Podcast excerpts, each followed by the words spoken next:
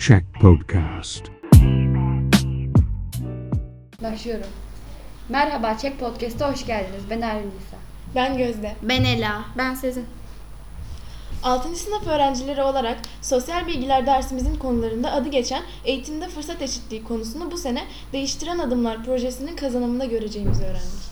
Evet, anladığım kadarıyla ülkemizin çok önemli bir sorunu olan fırsat eşitliğini eğitim düzeyinde ele almak biz 3 Mart öğrenciler olarak da çok anlamlı olacak. Arkadaşlar bu kavramı tanımlayalım. Eğitimde fırsat eşitliği, fırsat eşitliği tanımında olduğu gibi kişilerin kökenlerine veya cinsiyetlerine bakılmadan eşit imkanlar dahilinde eğitim alabilmesidir. İsterseniz ülkemizin tarihinde eğitimde fırsat eşitliği konusunun gelişiminde nasıl gelişmeler olmuş onları hatırlayalım. Hepimiz biliyoruz ki Atatürk Cumhuriyeti ilan etmesiyle birlikte özellikle eğitim konusunda çok önemli devrimler yaşandı. Doğru. Bu konuya geçmeden önce Atatürk ve Cumhuriyet öncesinde eğitim nasıldı kısaca hatırlayalım. Maalesef Cumhuriyet öncesinde kız çocuklarının eğitimine önem verilmiyordu. Hatta çeşitli dönemlerde açılan okullarda sadece erkekler gidebiliyordu. Arap alfabesi kullanıldığı için okuma yazma oranı çok düşüktü. Ayrıca Osmanlı'da eğitim birliği yoktu. Yabancıların açtığı azınlık okulları kendilerince eğitim verirken geleneksel medreseler yozlaşmış ve eskimiş eğitime devam ediyordu. Diğer taraftan açılan askeri okullar ve modern okullar beklenildiği gibi ihtiyaca cevap veremiyor, daha doğrusu birlik olmadığı için yetersiz kalıyordu. Eğitim sistemindeki ayrılık, farklı kültür ve farklı düşünce yapılarının ortaya çıkmasını ve toplumun aynı ortak kültür sisteminde kalmasını engelliyordu.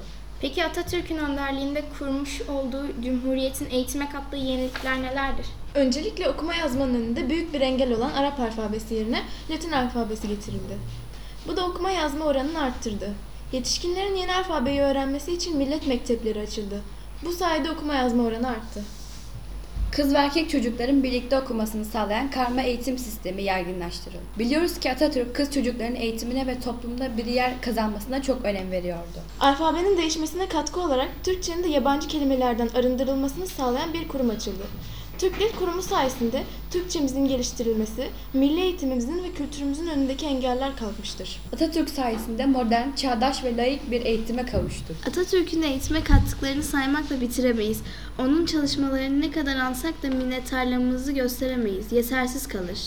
Atatürk'ün kurduğu cumhuriyetimize, çağdaş ve layık eğitimimize sahip çıkmak ve onu korumak minnettarlığımızı göstermemize fayda sağlayacaktır. Hep beraber onun çizdiği yolda çok çalışmalı ve vatanımıza layık birer bireyler olmalıyız. Cumhuriyet neferi olmak için bilim ve sanata da sahip çıkmalıyız. Mevcudiyetimizin yegane temeli budur.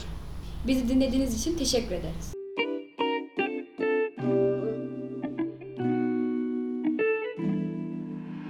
Check Podcast.